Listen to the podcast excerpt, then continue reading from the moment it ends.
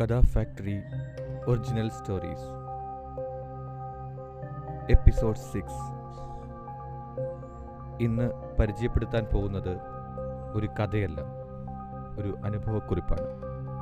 D C books publish ചെയ്ത അശ്വത്ഥാത്മാവ് വെറുമൊരു ആന എന്ന എം ശിവശങ്കറിന്റെ ഏറ്റവും പുതിയ പുസ്തകമാണ് ഇന്ന് വായിക്കാൻ പോകുന്നത്. അശ്വത്ഥാത്മാവ് വധിക്കപ്പെട്ടു. അത് നരനാണോ കുഞ്ചരനാണോ അറിയില്ല. മഹാഭാരതത്തിലെ ഒരു വരി. അറിയുമോ നിങ്ങൾക്ക് ആ അശ്വത്ഥാമാവിനെ? ചിരഞ്ജീവിയായ നരനെയല്ല. അധികാരത്തിനായി പരസ്പരം പോരടിക്കുന്നവർ. തങ്ങൾ ചെയ്യുന്ന അധർമ്മങ്ങളെപ്പോലും ധർമ്മമെന്ന് ന്യായീകരിച്ചും അവയൊക്കെ ശരിയെന്ന് സ്വയം ആവർത്തിച്ച് വിശ്വസിച്ചുറപ്പിച്ചും മുന്നേറുമ്പോൾ അതിൽപ്പെട്ട് പൊലിഞ്ഞുപോയ പല ജീവനുകളിലൊന്ന്. വെറുമൊരു ആനയായ അശ്വത്ഥാത്മാവ് പതിനെട്ട് അഷഹോണികൾ യുദ്ധോത്സകരായി നിരന്ന കുരുക്ഷ കുരുക്ഷേത്രത്തിലേക്ക് നിയോഗിക്കപ്പെട്ട ആയിരക്കണക്കിന് ആനകളിൽ ഒരുവൻ. മഹാഭാരത യുദ്ധത്തിനും നിയമങ്ങളുണ്ടായിരുന്നു. അലിഖിതമെങ്കിലും പടയാളിയുടെ ജീവന് അപകടം വരുത്തുന്ന യുദ്ധമൃഗത്തെ മാത്രമേ കൊല്ലാവൂ എന്നതുൾപ്പെടെ ആ നിയമം തച്ചുടയ്ക്കപ്പെട്ടപ്പോൾ മസ്തകം തകർന്ന് ജീവൻ നഷ്ടപ്പെട്ട ഒരാന യുദ്ധം ജയിക്കാൻ മാത്രം അശ്വത്ഥാത്മാവെന്ന് പേര് ചൊല്ലി വിളിക്കപ്പെട്ടവൻ. പിന്നെ ആ പേരിന്റെ പേരിൽ കൊന്നു തള്ളപ്പെട്ടവൻ. അവൻ അശ്വത്ഥാത്മാവ് വെറുമൊരാന. അറിഞ്ഞുകൊണ്ട് അറിവില്ലായ്മ നടിച്ചും ചെയ്യുന്നതെല്ലാം ധർമ്മമെന്ന് പറഞ്ഞും സ്വാർത്ഥ ലാഭത്തിനായി അസത്യവും അർദ്ധസത്യവും പ്രചരിപ്പിക്കുന്ന ആ തന്ത്രത്തിന് ഇന്ന് ആധുനികമായൊരു വിളിപ്പേരുണ്ട്. പോസ്റ്റ് ട്രൂത്ത് സത്യാനന്തരം. കർമ്മവും കർത്തവ്യവും പിഴകൂടാതെ നിർവഹിച്ചാലും അവസാനം ആർക്കോ ആരെയോ കീഴടക്കാനൊരു ചവിട്ടുപടിയായി വീഴ്ത്തപ്പെടുന്ന മിണ്ടാപ്രാണിയെ ആക്രമിക്കാനും പിന്നെ വിസ്മരിക്കാനും കളമൊരുക്കുന്ന സത്യാനന്തരകാലം. അതൊക്കെയും ധർമ്മവും ന്യായവും സാമർത്ഥ്യവും എന്ന് കരുതുന്നുവെങ്കിൽ വായന ഇവിടെ നിർത്തിക്കൊള്ളൂ.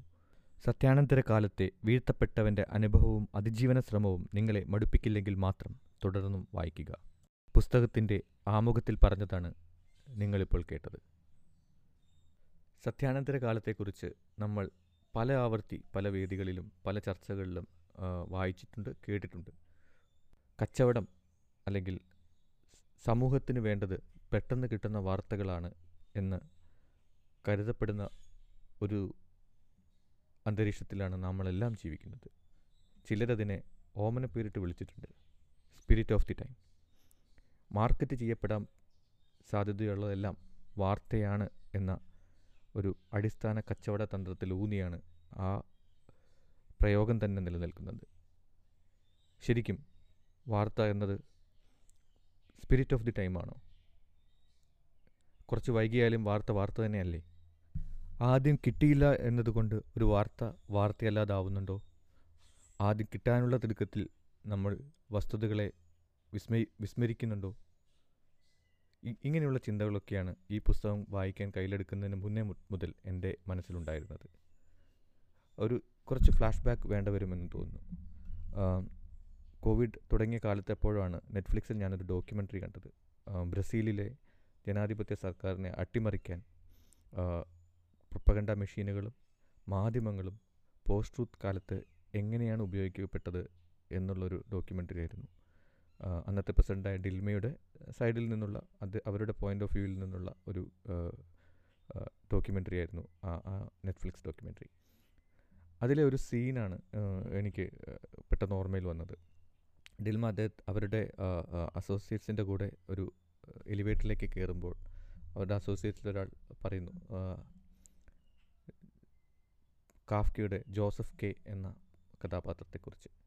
ജോസഫ് കെ അറസ്റ്റ് ചെയ്തതിന് ശേഷമാണ് പോലീസ് അയാൾക്ക് മേൽ എന്ത് കുറ്റമാണ് ആരോപിക്കേണ്ടത് എന്നതിനെക്കുറിച്ച് ചിന്തിക്കുന്നത് പോലും. ഡിൽമ ചിരിച്ചുകൊണ്ട് മറുപടി പറയുന്നു ആ കാര്യത്തിൽ ഞാൻ ഭാഗ്യവതിയാണ്. ജോസഫ് കെക്ക് സ്വന്തമായിട്ടൊരു വക്കീൽ പോലും ഇല്ലായിരുന്നല്ലോ. ആ ഒരു സീക്വൻസിൽ നിന്നാണ് ട്രയൽ എന്ന നോവലിലേക്ക് ഞാൻ എത്തിപ്പെടുന്നത്. ഏകദേശം ഇതേ സമയത്ത് കേരളത്തിലെ ഒരു മീഡിയ റൂമിൽ സ്പ്രിംഗ്ലർ എന്ന് പറഞ്ഞുള്ള ഒരു ഇടപാടുമായി ബന്ധപ്പെട്ട് നമ്മളിന്ന് വായിക്കുന്ന പുസ്തകത്തിന്റെ രചയിതാവ് അന്നത്തെ ഐ ടി സെക്രട്ടറി ആയിരുന്ന എം ശിവശങ്കർ വിചാരണകൾക്ക് വിധേയനായിക്കൊണ്ടിരിക്കുകയായിരുന്നു. അദ്ദേഹത്തിന്റെ മേൽ ഒരു കുറ്റം ആരോപിക്കപ്പെട്ടു കഴിഞ്ഞിരുന്നു. ആ കുറ്റം ഏതു വിധേനയും അദ്ദേഹത്തിന്റെ മേൽ കൂരമ്പുകളായി തറയ്ക്കുമെന്ന് ഒരു ദേജാവു അന്ന് എനിക്ക് തോന്നിയിരുന്നു. എനിക്കൊരു പരിചയം പോലും ഇല്ലാത്തൊരു മനുഷ്യനാണ്. പക്ഷേ ചില ഇന്റ്യൂഷനുകൾ നമ്മുടെ മനസ്സിൽ വരുമല്ലോ.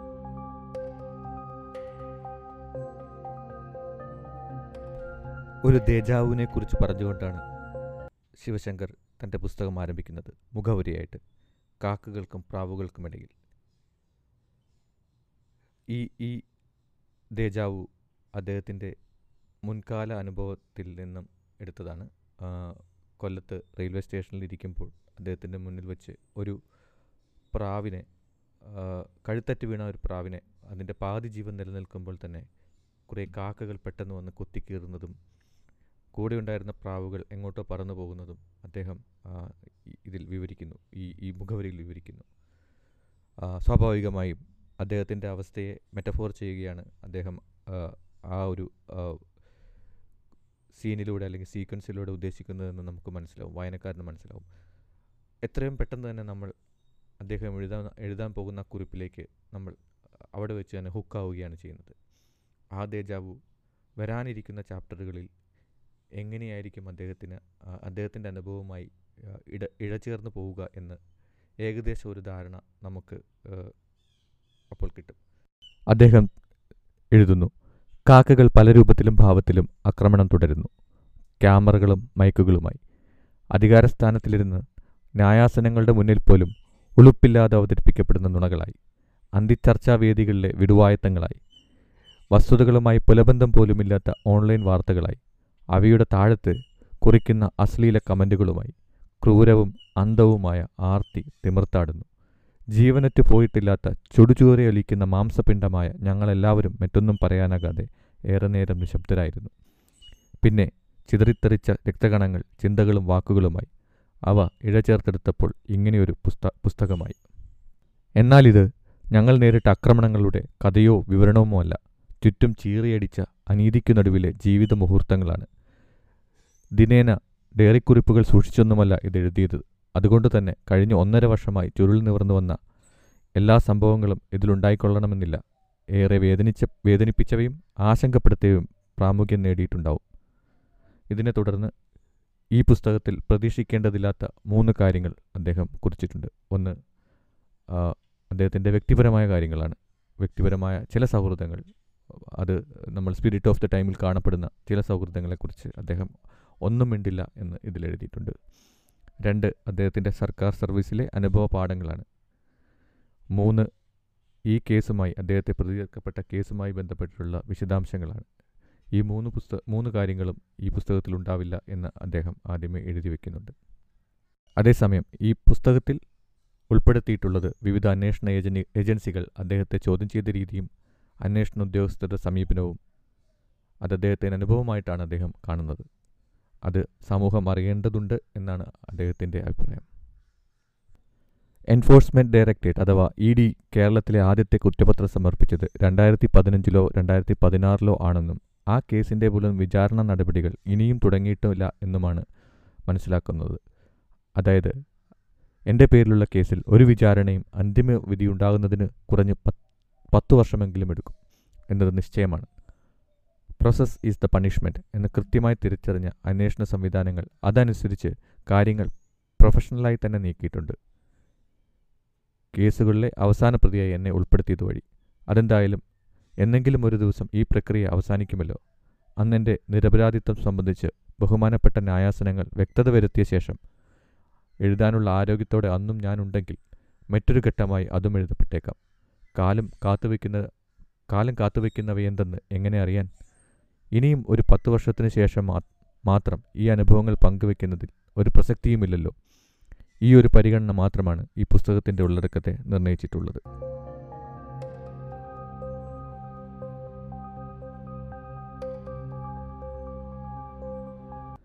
എട്ട് അധ്യായങ്ങളാണ് ഈ പുസ്തകത്തിലുള്ളത്. അധികാരസ്ഥാനങ്ങൾ പൗരസ്വാതന്ത്ര്യത്തിൽ കൈവയ്ക്കുമ്പോൾ അനിശ്ചിതത്വം കൈയടക്കിയ ഒക്ടോബർ ജയിലിലേക്കുള്ള വഴി മതിൽക്കെട്ടിനപ്പുറത്ത് കസ്റ്റംസ് കസ്റ്റഡിയിൽ നിസ്സംഗമായി രണ്ടായിരത്തി ഇരുപത്തൊന്നിലേക്ക് ഏകാന്തതയിലെ പുനർവായനകൾ നാലാം തൂണ് ജീർണിക്കുന്നുവോ അധികാരസ്ഥാനങ്ങൾ പൗരസ്വാതന്ത്ര്യത്തിൽ കൈവയ്ക്കുമോ? അത് ആ, കഥ തുടങ്ങുന്നത് അദ്ദേഹത്തിന്റെ ഒരു പേഴ്സണൽ അനുഭവത്തിൽ നിന്നാണ്. അദ്ദേഹത്തിന്റെ കുട്ടിക്കാലത്തെ അച്ഛൻ ഒരു അനീതിക്കെതിരെ ശബ്ദമുയർത്തിയപ്പോൾ പോലീസ് കേസിൽ അകപ്പെടുന്നതും കുട്ടികളുടെ മുന്നിൽ വെച്ച് അടിയന്തരാവസ്ഥ കാലത്ത് അച്ഛനെ പിടിച്ചുകൊണ്ടു പോകുന്നതുമായ ബന്ധപ്പെട്ട ഒരു ഒരു അനുഭവക്കുറിപ്പാണ്. ഈ പുസ്തകം മുഴുവൻ വായിച്ചുകൊണ്ടിരുന്നപ്പോൾ എനിക്ക് തോന്നിയൊരു കാര്യമുണ്ട്. നല്ല തെളിമയുള്ള ഭാഷയിൽ നല്ല ഒഴുക്കുള്ള ഭാഷയിൽ ഒരു എന്താ പറയുക ഒരു നോവൽ വായിച്ചു പോകുന്ന അത്ര ത്രില്ലിങ്ങിൽ അല്ലെങ്കിൽ അത്ര ആകർഷകത്തിൽ അദ്ദേഹം ഈ കഥ എഴുതിയിട്ടുണ്ട്. അല്ലെങ്കിൽ ഈ അനുഭവ കഥയല്ല ഇത് ജീവിതമാണ്. ഈ അനുഭവക്കുറിപ്പുകൾ എഴുതിയിട്ടുണ്ട്. അത് ഒരു വായനക്കാരനെ സംബന്ധിച്ചിടത്തോളം പെട്ടെന്ന് നമ്മളതിലേക്ക് സ്റ്റിക്കാവുന്നു. ഞാനത് ഒറ്റ ഇരിപ്പിലാണ് വായിച്ചു തീർത്തത്. അനിശ്ചിതത്വം കൈയടക്കിയ ഒക്ടോബർ എന്ന അധ്യായത്തിൽ അദ്ദേഹം അദ്ദേഹത്തിന്റെ നമുക്ക് പബ്ലിക് ഡൊമൈനെ ഡൊമൈനിൽ അവൈലബിൾ ആയിട്ടുള്ള പല കാര്യങ്ങളും അതിന്റെ ഒരു ക്രൊണോളജിക്കൽ ഓർഡറിൽ എഴുതുകയാണ്. പ്രസ്തുത കേസ് എങ്ങനെ ഉണ്ടായി അദ്ദേഹം എങ്ങനെയാണ് അതിലേക്ക് ചേർക്കപ്പെട്ടത് എങ്ങനെയാണ് ആ വിവാദങ്ങളുണ്ടായത് എവിടെയാണ് അദ്ദേഹത്തിന്റെ തോന്നുന്ന ചില പാളിച്ചകൾ സംഭവിച്ചത് ഉൾപ്പെടെ എപ്പോഴൊക്കെ എന്തൊക്കെ തരത്തിലുള്ള ഇൻവോൾവ്മെന്റ് ആയിരുന്നു മീഡിയയുടെ കയ്യിൽ നിന്നുണ്ടായത്? അദ്ദേഹം വളരെ വിശദമായി തന്നെ എഴുതുന്നുണ്ട്. ഏതൊക്കെ ചാനലുകളാണ് ഇത് ആദ്യം ബ്രേക്ക് ചെയ്തത്? ആരൊക്കെയാണ് അദ്ദേഹത്തെ കോണ്ടാക്ട് ചെയ്തത്? എങ്ങനെയായിരുന്നു ആ നാൾ വഴികൾ? ഇതിന്റെ ഒപ്പം തന്നെ എന്താണ് അദ്ദേഹത്തിന്റെ പ്രൈവസി എന്ന് പറഞ്ഞ കാര്യം എങ്ങനെയാണ് അട്ടിമറിക്കപ്പെട്ടത്? അത് അദ്ദേഹം ഒരു ചെറിയ ബ്ലാക്ക് ഹ്യൂമറിൽ കൂടെയാണ് പല സ്ഥലങ്ങളിലും വിവരിക്കുന്നത്. എങ്കിൽ കൂടിയും ആ അനുഭവങ്ങൾ എത്രമാത്രം തീക്ഷ്ണമാണെന്ന് വായിക്കുന്ന ഒരാൾക്ക് കണക്ട് ചെയ്യാൻ പറ്റും. അന്വേഷണ ഏജൻസികൾക്ക് മുന്നിൽ വ്യക്തമായും സത്യസന്ധമായും ഞാൻ എനിക്കറിയാവുന്ന വിവരങ്ങൾ നൽകി. തികച്ചും പ്രൊഫഷണലായി തന്നെയാണ് അന്വേഷണ ഏജൻസികൾ ആദ്യഘട്ടത്തിലെങ്കിലും അന്വേഷണത്തെ സമീപിച്ചിരുന്നത്. എന്നാൽ തുടക്കം മുതൽക്ക് തന്നെ മാധ്യമങ്ങൾ വലിയ ബഹളമുണ്ടാക്കിക്കൊണ്ടിരുന്നു അവരുടെ ലക്ഷ്യം സത്യം കണ്ടെത്തുക ആയിരുന്നില്ല എന്നതാണ് വിചിത്രം. എന്റെ രക്തത്തിനായാണ് അവർ മുറവിളി കൂട്ടിയത്. അവർ എന്റെ വീടിന്റെ മുന്നിലെ ചെറിയ വഴിയിൽ സഞ്ചാര തടസ്സമുണ്ടാക്കി ദിവസങ്ങളോളം തമ്പടിച്ചു.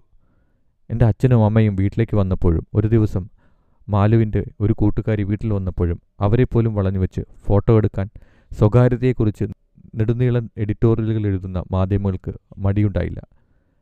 അച്ഛന്റെ വീട്ടിലേക്കുള്ള എന്റെ ഓരോ യാത്രയിലും വൻ മാധ്യമ അകമ്പടിയുണ്ടായി അവർ നോക്കി നിന്നില്ലെങ്കിൽ ഞാൻ അപ്രത്യക്ഷനാകുമെന്ന് അവർ ഭയന്നതുപോലെ. ഓരോ തവണയും ഞാൻ അന്വേഷണ ഏജൻസികളുടെ മുന്നിൽ ഹാജനാ ഹാജരാകാനായി പോകുന്ന സമയത്ത് അപകടകരമായ നിലയിൽ എന്റെ വാഹനത്തെ പിന്തുടർന്നു. അന്തിച്ചർച്ചകളിൽ എന്നെ തേജോവധം ചെയ്യാൻ ആവോളം പരിശ്രമിച്ചു. പൊതുശ്രദ്ധ യഥാർത്ഥ കുറ്റവാളികളിലേക്ക് പോകാതെ എന്നിലേക്കും അതുവഴി സർക്കാരിലേക്കും ഉറപ്പിച്ചു നിർത്തുന്നതിന് അവർ കിണഞ്ഞു പരിശ്രമിച്ചു. തുടർന്ന് ഈ- ചാപ്റ്ററിന്റെ മറ്റു ഭാഗങ്ങളിലെല്ലാം അദ്ദേഹം കേസുമായി ബന്ധപ്പെട്ട പല വിശദാംശങ്ങളും ചില കൗതുകകരമായ കാര്യങ്ങളൊക്കെ എഴുതുന്നുണ്ട്. മറ്റൊരു കാര്യം അദ്ദേഹത്തിന്റെ ആഴത്തിലുള്ള വായന നമുക്ക് ഈ അനുഭവക്കുറിപ്പുകളിൽ പലയിടത്തും ദർശിക്കാവുന്നതാണ്. ഒരു ഉദാഹരണം. ഒക്ടോബർ ഒന്ന് കാരാട്ട് ഫൈസലിനെ കസ്റ്റംസ് ചോദ്യം ചെയ്യുന്നു. ലൈഫ് വടക്കാഞ്ചേരി പ്രൊജക്റ്റിലെ വിദേശ വിനിമയ നിയന്ത്രണ നിയമം സി ബി അന്വേഷിക്കുന്നത് സർക്കാർ ഹൈക്കോടതിയിൽ ചോദ്യം ചെയ്തിരുന്നു. പിന്നീട് അതിന്റെ കുറച്ച് വിശദാംശങ്ങളാണ്. ലൈഫ് അന്വേഷണത്തിൽ എന്റെ കഴുത്തിൽ ചിരൽ ചിലരെങ്കിലും കുരുക്കിട്ട് മുറുക്കുകയും ചെയ്തു. കെ ആർ മീരയുടെ ആരാച്ചാറിലെ ചേതന ഗുദാമാലിക്കിന്റെ കരവിരുതോ സാമർഥ്യമോ ഇല്ലാത്തതുകൊണ്ട് കുരുക്കിന്റെ ഭംഗിയും കരുത്തും കുറഞ്ഞുപോയി എന്ന് മാത്രം. ശിവശങ്കറിന് ചോദ്യം ചെയ്യാൻ വിളിച്ചപ്പോൾ പേടിച്ചുപോയെന്നും എന്റെ അറസ്റ്റ് കാരാട്ട് ഫൈസൽ ഭയപ്പെട്ടു എന്നും മനോരമ. ഞാൻ ജീവിതത്തിൽ ഒരിക്കൽ പോലും കണ്ടിട്ടില്ലാത്ത കാരാസ്ത് ഫൈസൽ എന്നെ അറസ്റ്റ് ചെയ്യുന്ന കാര്യം ഓർത്ത് ഭയപ്പെട്ടു എന്നത് അടിപൊളി വാർത്ത തന്നെ. പറയാതെ വയ്യ. ഇത് സംഭവിക്കുമ്പോൾ യാദൃശ്ചികമെന്നോണം ഞാൻ വായിച്ചുകൊണ്ടിരുന്നത് കെ എം മാത്യുവിന്റെ ആത്മകഥയായ എട്ടാമത്തെ മോതിരം എന്ന പുസ്തകമാണ്. അതിലെ ചില സന്ദർഭങ്ങൾ അന്ന് സുഹൃത്തുക്കൾക്ക് മെസ്സേജ് ചെയ്തു കൊടുത്തത് ഓർമ്മയിൽ വന്നു. മനോരമയുടെ സ്ഥാപകൻ കെ സി മാമൻ മാപ്പിള അദ്ദേഹത്തിന്റെ ഭാര്യയുടെ നിര്യാണശേഷം അവരുടെ ആഭരണങ്ങളെല്ലാം ഒരുക്കി ഒമ്പത് മോതിരങ്ങൾ തീർത്ത് അവ തന്റെ മക്കൾക്ക് ഓരോരുത്തർക്കും കൊടുത്തു എന്നും അത് ധരിക്കുമ്പോൾ അവർ ഒരു പ്രതിജ്ഞ എടുക്കണമെന്ന് നിഷ്കർഷ് നിഷ്കർഷിച്ചു എന്നും പറയുന്ന ഭാഗമായിരുന്നു അത്. കൗതുക കൗതുകകരമായത് ആ പ്രതിജ്ഞയിലെ ചില വരികളായിരുന്നു. പ്രയാസമോ പ്രലോഭനമോ നേരിടുമ്പോൾ ഇപ്പോൾ ദൈവസന്നിധിയിലുള്ള അമ്മയ്ക്ക് സന്തോഷമാകുന്ന വിധത്തിലുള്ള തീരുമാനങ്ങൾ എടുക്കാനുള്ള ദൈവിക സഹായത്തിന് പ്രാർത്ഥിക്കും എന്നതായിരുന്നു അത്. വസ്തുതാവിരുദ്ധവും വ്യക്തിഹത്യ നടത്തുന്നതുമായ വാർത്തകൾ പടച്ചുണ്ടാക്കുന്നത് ദൈവസന്നിധിയിലുള്ള അമ്മയ്ക്ക് ആനന്ദദായകമാകുന്ന ഉറച്ച വിശ്വാസത്തിലാണോ? അതോ പിൽക്കാലത്ത് ജയിലിൽ വെച്ച് വായിച്ച കെ സി മാമ്മമാപ്പിളുടെ ജീവിതകഥയിൽ വിവരിച്ചിട്ടുള്ള അമ്മയിൽ നിന്ന് വ്യത്യസ്തമായ അമ്മയായിരുന്നു യഥാർത്ഥ ജീവിതത്തിലേത് അതോ മനോരമയുടെ തലപ്പത്തുള്ളവർ ആ മോതിരമേ പണയം പെടുത്തിയോ എല്ലാവരും വിട്ടുപോയിക്കൊണ്ടിരുന്ന കാലത്ത് ഒരു മുൻപരിചയവുമില്ലാതെ അടുത്തേക്ക് ഓടിയെത്തി കരുത്തും സ്നേഹവും ഏറിയേകിയ രണ്ടുപേരെക്കുറിച്ച് പ്രത്യേകം പറയാതെ വയ്യ. കേവലം ഇരുപത്തൊന്ന് വയസ്സ് മാത്രം പ്രായമുള്ള ഒരു പെൺകുട്ടിയായിരുന്നു ഒന്ന്. അവൾ ചാനലുകളിലെ വാർത്തകളിലും ചർച്ചകളിലും നിന്നുമാണ് എന്നെക്കുറിച്ച് അറിഞ്ഞത്. കൂടെയുള്ളവർ എന്നെ അപഹസിച്ച് സംസാരിക്കുന്നത് കേട്ട് മനസ്സ് നേറി ആരുമറിയാതെ അവൾ എനിക്ക് കത്തുകൾ എഴുതി. ആദ്യത്തെ കത്തിന്റെ അഡ്രസ് ഊഹം വെച്ച് എഴുതിയത് കാരണം പൂർണമായും ശരിയായിരുന്നില്ലെങ്കിലും മാധ്യമങ്ങൾ അപ്പോഴേക്കും എനിക്ക് നേടിത്തന്നിരുന്ന കുപ്രസിദ്ധി കാരണം അത് നഷ്ടപ്പെടാതെ എനിക്കെത്തി. കേൾക്കുന്നതൊന്നുമല്ല സത്യമെന്ന് എന്റെ മനസ്സ് പറയുന്നു. മകളുടെ സ്ഥാനത്ത് നിന്ന് എനിക്ക് കരുത്തു നൽകുന്നതിന് പ്രാർത്ഥിക്കുന്നു എന്നു ഞാൻ വായിച്ചറിഞ്ഞ നിമിഷം കൺ വായിച്ചറിഞ്ഞത് നിറഞ്ഞ കണ്ണുകളോടെയായിരുന്നു. ഏതാനും കത്തുകൾക്ക് ശേഷം ആ മകൾക്ക് കത്തയക്കാനുള്ള സാഹചര്യമില്ലാതായിപ്പോയി. എങ്കിലും ആ മകൾ എന്റെ ഈ കുറിപ്പുകൾ വായിക്കുമെന്നും വീണ്ടും ബന്ധപ്പെടുമെന്നും ഞാൻ കരുതുന്നു. രണ്ടാമത്തെയാൾ വടക്കൻ കേരളത്തിലെ മലയോര പ്രദേശത്തെ പൈനാപ്പിൾ കർഷകനായ ഒരു യുവാവ് ബി ജെ പിയുടെ പ്രാദേശിക പ്രവർത്തകൻ. എന്റെ പേര് ഈ കഥയിലേക്ക് ആദ്യമായി കൊണ്ടുവന്നത് കേരളത്തിലെ ബി ജെ പി പ്രസിഡന്റ് ആയിരുന്നിട്ടും അതൊന്നും വകവയ്ക്കാതെ നുണക്കൾ നുണക്കഥകൾ കഥകളൊക്കെ പൊളിഞ്ഞു പോകും ഒരു ആശങ്കയും വേണ്ട എന്ന് നിരന്തരം ധൈര്യപ്പെടുത്തിയ ആ കുട്ടി സ്വന്തം കുടുംബത്തോടൊപ്പം എന്റെ മകന്റെ വിവാഹത്തിന് ഡിസംബർ രണ്ടായിരത്തി ഇരുപത്തൊന്നിൽ എത്തുകയും അതേക്കുറിച്ച് ഫേസ്ബുക്ക് പോസ്റ്റ് ഇടുകയും ചെയ്തിരുന്നു. വർഷങ്ങളുടെ പരിചയമുള്ളവർക്ക് എന്നെ അറിയാതെ പോയപ്പോൾ ഒരു പരിചയവുമില്ലാതെ ഇവർ എന്നെ അറിഞ്ഞത് ഏത് പുണ്യം കൊണ്ടെന്ന് എനിക്കറിയില്ല. രണ്ടാമത്തെ ചാപ്റ്റർ ജയിലിലേക്കുള്ള വഴി അദ്ദേഹത്തിന്റെ ജയിൽ യാത്രയാണ്. ജയിലിലേക്ക് അതായത് അറസ്റ്റും അതിനെ തുടർന്നുണ്ടായ ജയിൽവാസത്തിലേക്കുള്ള യാത്രയെക്കുറിച്ചാണ് അതിൽ എഴുതുന്നത്. വളരെ ഷോക്കിംഗ് ആയിട്ടുള്ള ഒരുപാട് വെളിപ്പെടുത്തലുകൾ അതിലുണ്ട്. അതായത് എങ്ങനെയാണ് മാധ്യമങ്ങൾ അദ്ദേഹത്തിന്റെ കാറിന്റെ പിന്നാലെ എക്സ്ക്ലൂസീവ് എന്നുള്ളൊരു വാർത്തയ്ക്ക് വേണ്ടി പിന്തുടർന്നത് എന്നതും അതിനിടയ്ക്ക് വേറെ ആരുമില്ല ഭാഗ്യം നമുക്ക് മാത്രമേ ഈ എക്സ്ക്ലൂസീവ് ഉള്ളൂ എന്നവർ മേനി നടിച്ചതും ഒക്കെ അദ്ദേഹം വളരെ ബ്ലാക്ക് ഹ്യൂമറിൽ പറയുന്നുണ്ട്. പോയ വഴിക്ക് അദ്ദേഹത്തിന് അദ്ദേഹത്തിന്റെ അലോസരപ്പെടുത്തുന്ന നടുവേദന അത് അതുകൊണ്ട് അദ്ദേഹത്തിന്റെ അദ്ദേഹത്തെ കാറിന്റെ ബാക്ക് സീറ്റിൽ കിടത്തിയിട്ടാണ് കൊണ്ടുപോയത്. അത് ആ കാറിന് സൗകര്യമില്ലാത്തതുകൊണ്ട് പോകുന്ന വഴിക്ക് മാധ്യമങ്ങൾ അറിയാതെ ഒളിച്ച് മറ്റൊരു കാറിലേക്ക് കയറ്റിയതും പല കാര്യങ്ങളും അദ്ദേഹം ഈ ഒരു ചാപ്റ്ററിൽ എഴുതി. അതിനിടയ്ക്ക് അദ്ദേഹം അദ്ദേഹത്തിന്റെ അച്ഛനെക്കുറിച്ച് അമ്മയെക്കുറിച്ച് ഭാര്യയെക്കുറിച്ച് മകനെക്കുറിച്ച് കൂടെ നിൽക്കുന്നവരെക്കുറിച്ച് ഒക്കെ ആശങ്കപ്പെടുന്നുണ്ട്. ഒരു അറസ്റ്റ് ഉണ്ടായി കഴിഞ്ഞാൽ അവരെ അതെങ്ങനെയായിരിക്കും ബാധിക്കുക? പല ആളുകളും അദ്ദേഹത്തിന്റെ കുടുംബത്തെ എങ്ങനെയായിരിക്കും കാണുക തുടങ്ങിയുള്ള പല ആശങ്കകൾ ജയിലിലേക്ക് കയറുന്നതിന് മുന്നുള്ള തൊട്ടു നിമിഷത്തിൽ അദ്ദേഹത്തിന്റെ മുന്നിലൂടെ കടന്നു പോകുന്നതായി അദ്ദേഹം എഴുതി വയ്ക്കുന്നുണ്ട് അദ്ദേഹത്തിന്റെ ആഴത്തിലുള്ള വായന ഇവിടെയും നമുക്ക് കാണാം. എന്നോ വായിച്ച സൂഫി കവിതയിലെ വരികൾ അദ്ദേഹത്തിന്റെ ഓർമ്മയിലേക്ക് എത്തിയതായി അദ്ദേഹം പറയുന്നുണ്ട്.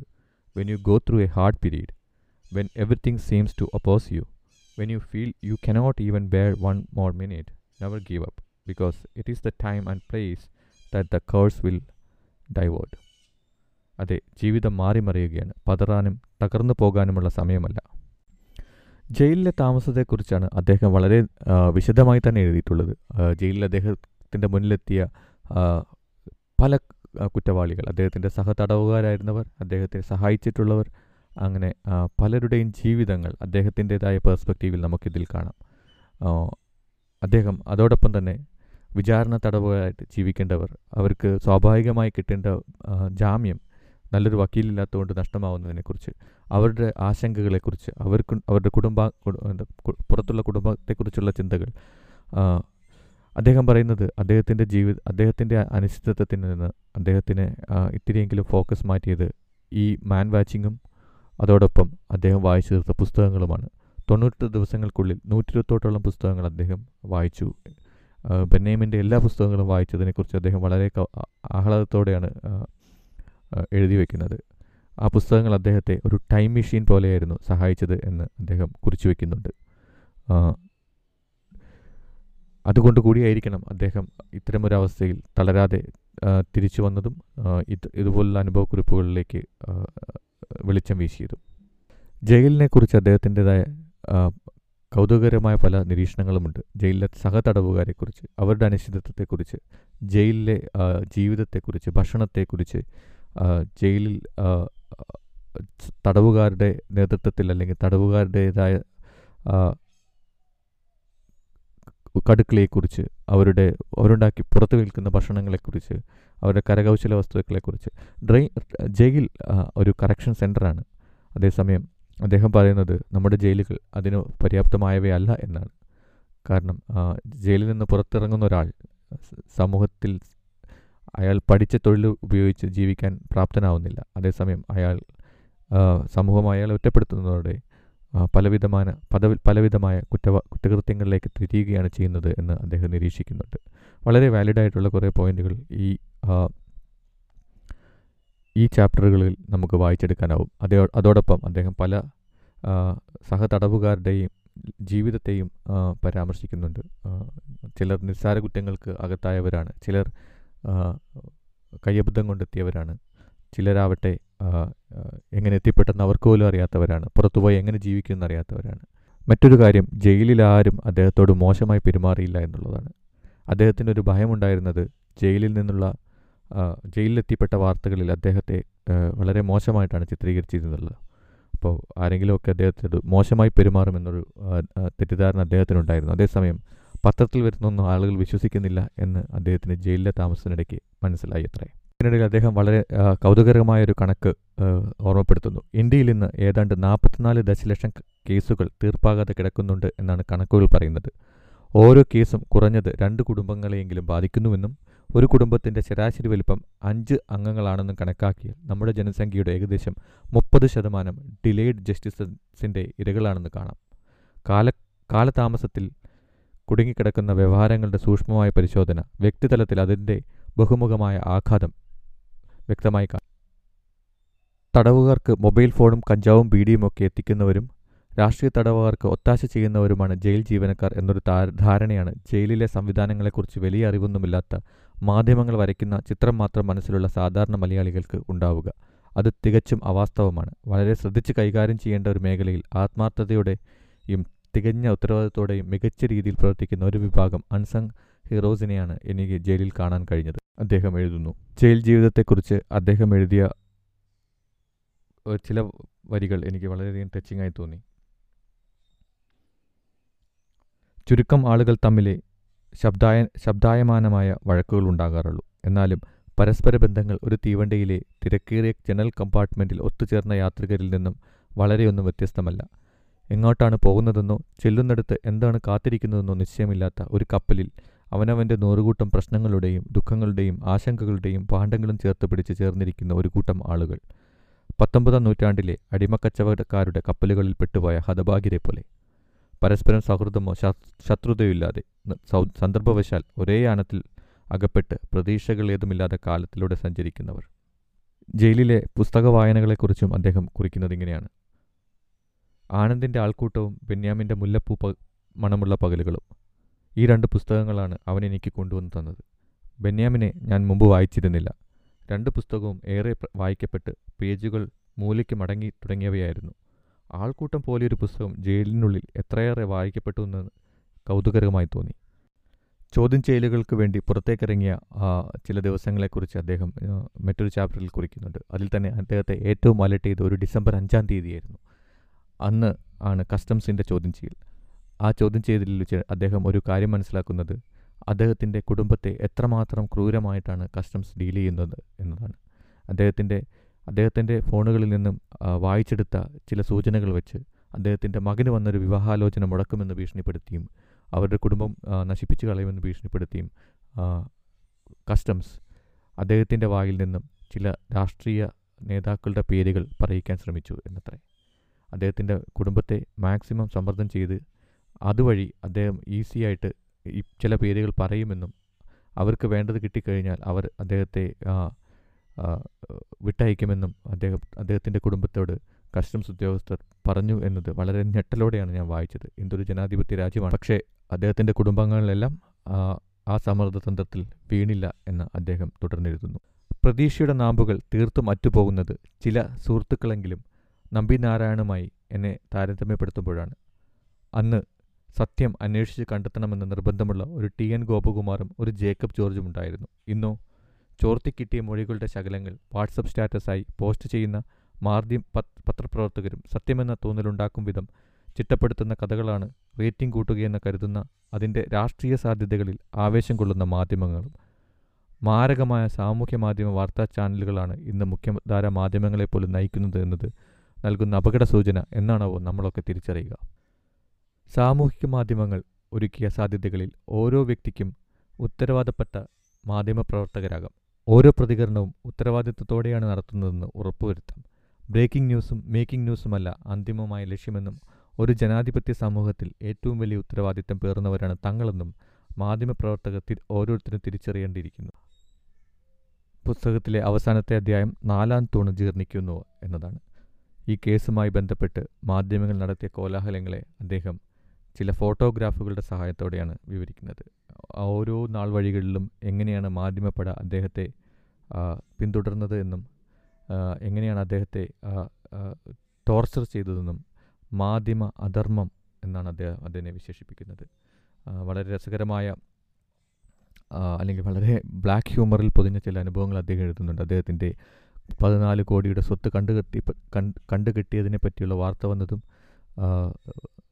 മനോരമയിൽ വന്ന നാഗർകോവിലെ കാറ്റാടിപ്പാടത്തെപ്പറ്റിയും അങ്ങനെ പല പല നമ്മൾ വായിച്ചറിഞ്ഞ പല വാർത്തകളെയും അദ്ദേഹം പരിഹസിച്ചുകൊണ്ട് എഴുതുന്നത് ശരിക്കും ഏതൊരു മാധ്യമ പ്രവർത്തകന്റെയും സത്യസന്ധമാണെങ്കിൽ അവന്റെ നെഞ്ചിൽ തറയ്ക്കുന്നതായിരിക്കും. ഈ പുസ്തകം വായിച്ചു കഴിഞ്ഞപ്പോൾ എനിക്ക് തോന്നിയ പല കാര്യങ്ങളുണ്ട്. അതിലൊന്ന് ഒരാളെ കുറ്റവാളിയാക്കണമെന്ന് തീരുമാനിച്ചാൽ ആ കുറ്റ അയാൾക്ക് മേൽ ആരോപിക്കപ്പെടാനുള്ള കുറ്റം ഒരു ടെംപ്ലേറ്റായി എവിടെയോ തയ്യാറായി തയ്യാറാക്കാൻ കഴിയുമെന്നുള്ളതാണ്. അയാൾ ഏതു വിധേനയും കുറ്റവാളിയാകുമോ എന്നത് പിന്നീട് അന്വേഷണ ഏജൻസികളുടെയും അവർക്ക് അകമ്പടി സേവിക്കുന്ന മാധ്യമങ്ങളുടെയും ഉത്തരവാദിത്തമായി മാറുന്നു. ഇതിലേറ്റവും വേദനാജനകമായത് എന്താണെന്ന് വെച്ചാൽ ജനാധിപത്യം ഫാസിസമാവുമ്പോൾ തടയിടേണ്ടത് മാധ്യമങ്ങളാണ്. യഥാർത്ഥത്തിൽ മാധ്യമങ്ങൾക്ക് ഒരു പ്രതിപക്ഷത്തിന്റെ റോളാണ് അവിടെ. പക്ഷേ മാധ്യമങ്ങൾ ഒന്നടങ്കം ഈ ഒരു കേസിൽ സത്യത്തിനൊപ്പം നിന്നില്ല എന്നുള്ള ഒരു വസ്തുത നമുക്ക് മുന്നിൽ തെളിഞ്ഞു കിടക്കുകയാണ്. ഡി സി ബുക്സാണ് ഈ പുസ്തകം പബ്ലിഷ് ചെയ്തിരിക്കുന്നത്. വളരെ കരുത്തുള്ള ഭാഷയിലും ആഴമുള്ള ചിന്തകളിലൂടെയുമാണ് ഈ പുസ്തകം നമുക്ക് മുന്നിലേക്ക് അദ്ദേഹം അവതരിപ്പിക്കുന്നത്. ഡി സി ബുക്സിന്റെ ഓൺലൈൻ സ്റ്റോറിലോ അല്ലെങ്കിൽ ഡി സി ബുക്സിന്റെ ഇ ബുക്കായോ നമുക്കിത് വായിക്കാം. ഇത്രയും നേരം കേട്ട എല്ലാവർക്കും നന്ദി. നിങ്ങളും ഈ പുസ്തകം വായിക്കണമെന്ന് ഞാൻ റെക്കമെൻഡ് ചെയ്യുന്നു. കഥ ഫാക്ടറി ഒറിജിനൽസിന്റെ മറ്റൊരു എപ്പിസോഡിൽ നമുക്ക് തുടർന്നും സംസാരിക്കാം. അതുവരെ നന്ദി നമസ്കാരം.